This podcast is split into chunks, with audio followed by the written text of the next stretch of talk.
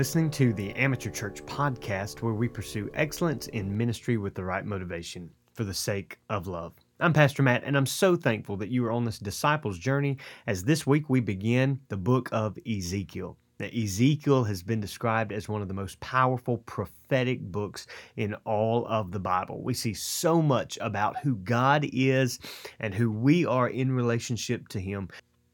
And I want to remind you that as we are walking through Ezekiel, this podcast is a call for anyone who is tired of church being a programmed organization.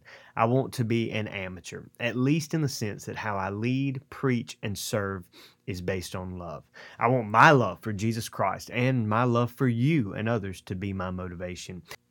In fact, as we look at Ezekiel, Ezekiel could be described as an amateur, one who loved God and loved his own people enough to tell them what God had to say. So let's jump into the book of Ezekiel today in our podcast to bring out, uh, to, to begin this week. We want to bring out the idea of theology. What can we learn about God? What can we learn about our relationship to God? And uh, Ezekiel means God strengthens or God helps. That's what his name means.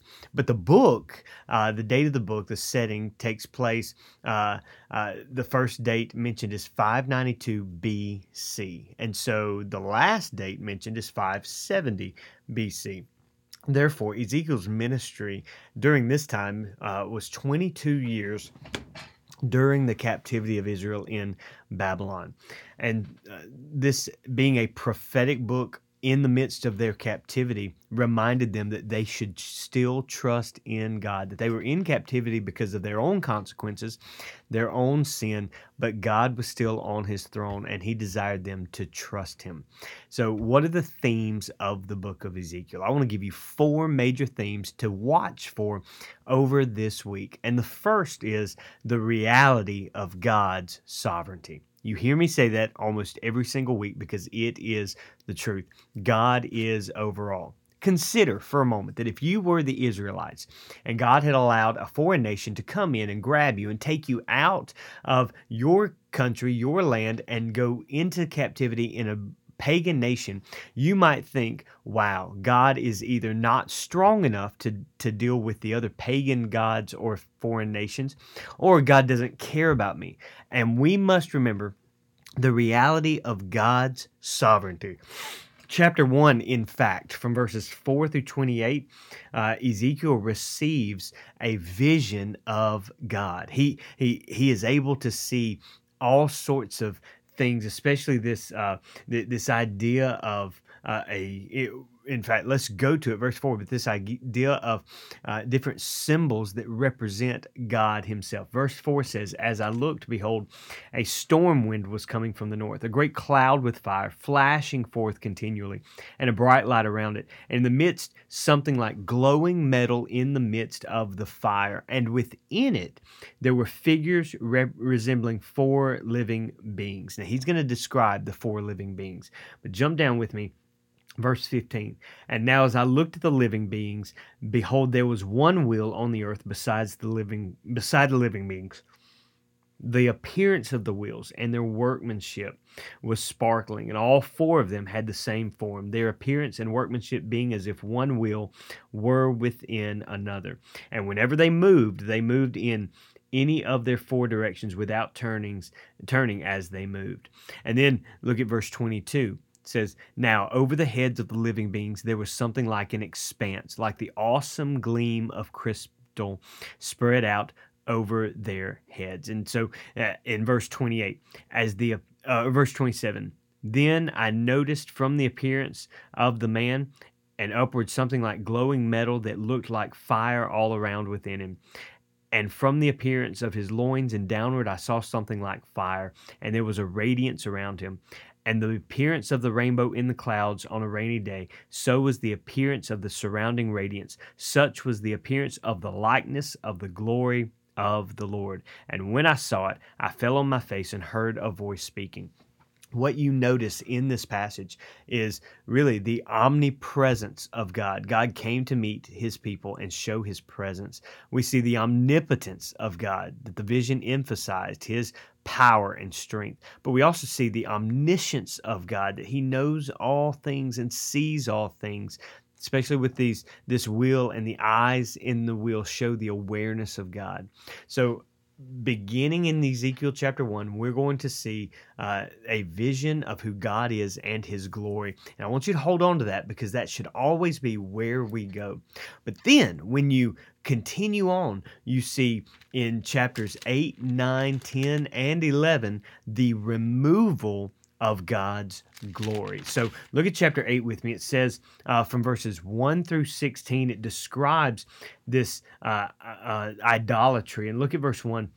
It came about in the sixth year, on the fifth day of the sixth month, as I was sitting in my house with the elders of Judah sitting before me, that the hand of the Lord God fell on me there. Verse 3 He stretched out the form of a hand, caught me by a lock of my hair, and the Spirit lifted me up between earth and heaven and brought me in the visions of God to Jerusalem, to the entrance of the north gate of the inner court, where the seat of the idol of jealousy, which provokes to jealousy, was located. Now, verse 4 is very important. Pay attention. And behold, the glory of the God of Israel was there, like the appearance which I saw in the plan. And he said to me, Son of man, raise your eyes now toward the north. It, he, so I raised my eyes towards the north, and behold, to the north of the altar gate was the idol of jealousy at the entrance. And he said to me, Son of man, do you see what they are doing, the great abominations which the house of Israel are committing here, so that I would be far from my sanctuary? Look down to verse 10. I entered and looked, and behold, every form of creeping thing and beast and detestable things, with all the idols of the house of Israel, were carved on the wall all around. And so he he cries out in this verse 18 therefore i indeed will deal in wrath. My eye will have no pity nor will i spare. And though they cry in my ears with a loud voice i will not listen to them. Look at chapter 9 verse 3 then the glory of the god of israel went up from the cherub on which it had been to the threshold of the temple and he called to the man clothed in linen at whose loins was right Uh, was the writing case. And then look at chapter 10, verse 4. Then the glory of the Lord went up from the cherub to the threshold of the temple, and the temple was filled with the cloud, and the court was filled with the brightness of the glory of the Lord. Skip down to verse 18. Then the glory of the Lord departed from the threshold of the temple and stood over the cherubim. Now jump down with me to verse 11. Verse or chapter 11, verse 22 says, then the cherubim lifted up their wings with the wheels beside them, and the glory of the God of Israel hovered over them. And the glory of the Lord went up from the midst of the city and stood over the mountain which is east of the city. And the Spirit lifted me up and brought me in a vision by the Spirit of God to the exiles in Chaldea. So the vision that I had seen left me. Then I told the exiles all the things that the Lord had shown me. So in chapter 1 through 11, we see this narrative of God's vision to Ezekiel de- depicting the removal of God's glory. This is a heavy passage, a harsh statement that because of the sin of mankind, in the midst of God's goodness to them, he was removing his glory. And from chapter 12 all the way to chapter 30, 5 and 36, you see a reminder that God was serious about sin and he was removing his glory and they were in captivity. So this takes place while they're in captivity, but it, explain, it explains why they went into captivity. But I also want to show you the hope in this passage. In this book, we see not only the reality of God's sovereignty, the removal of God's glory, but the restoration of God's people. Go with me to chapter 37 and, and see. Look at verse 1. The hand of the Lord was upon me, and he brought me out by the Spirit of the Lord and set me down in the middle of the valley, and it was full of bones. Verse 7. So I prophesied as I was commanded, and as I prophesied, there was a noise, and behold, a rattling, and the bones came together, bone to its bones. And I looked, and behold, sinews were on them, and flesh grew, and skin covered them, but there was no breath in them. Then he said to me, Prophesy to the breath prophesy, Son of Man, and say to the breath, Thus says the Lord God, Come from the four winds, O breath, and breathe on these slain, that they come to life. So I prophesied as he commanded me, and the breath came in them, and they came to life and stood on their feet, an exceedingly great army. There is in the midst of death restoration. It begins with despair, but builds hope in the people of God. And notice that God emphasizes his breath or the spirit as life. No man, no woman, no church can experience life until they have the spirit of God within them. This is a beautiful passage of restoration. And it's based on the new covenant in Ezekiel 36, one chapter before. Listen to verse 26. Moreover, I will give you a new heart, put a new spirit within you, and I will remove the heart of stone from your flesh, give you a heart of flesh, and I will put my spirit within you and cause you to walk in my statutes. You will be careful to observe my ordinances. We see the restoration of God's people. But how can this happen? That there was a promise of Jesus Christ, the Messiah. Think about it. Our God, in the midst of our rebellion, chose to send his own Son to save us from captivity. Yes, they experienced captivity in Babylon, but we have experienced captivity of our sin, bondage to, to, to death and hell and the grave, and yet Jesus would come as that promised Messiah to bring a new covenant. Oh, Ezekiel points us to the gospel of Jesus Christ. And for every believer, that gospel brings hope. So remember the death, burial, and resurrection in, of Jesus Christ is our salvation. And Ezekiel points us to that.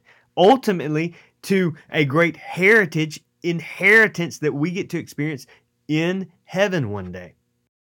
And ultimately, finally, in Ezekiel, we see the redemption of his people, a final place of eternal life.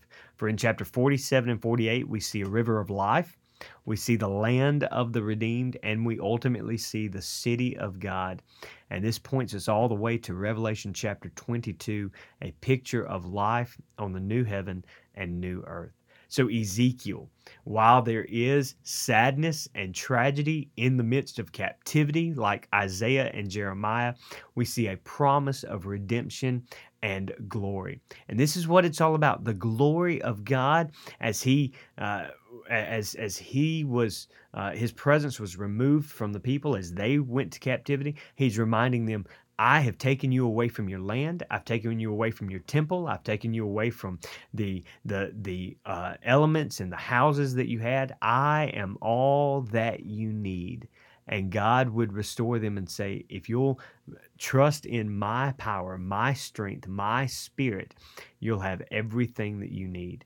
And this is the truth for us today. Remove everything from our lives, but if we still have God, we have all that we need. But if you remove God from our lives and we have everything else, we are still left void and empty. God is our Savior. God is our great King and mighty Lord. And my prayer is that you would trust in Him. So as you read the book of Ezekiel this week, may it bring you a, a, a conviction to walk with God, a comfort that He is with you and He never leaves you nor, nor forsake you, and a courage to share with the world that Jesus saves. I love you. I'm praying for you. Stakes in the ground.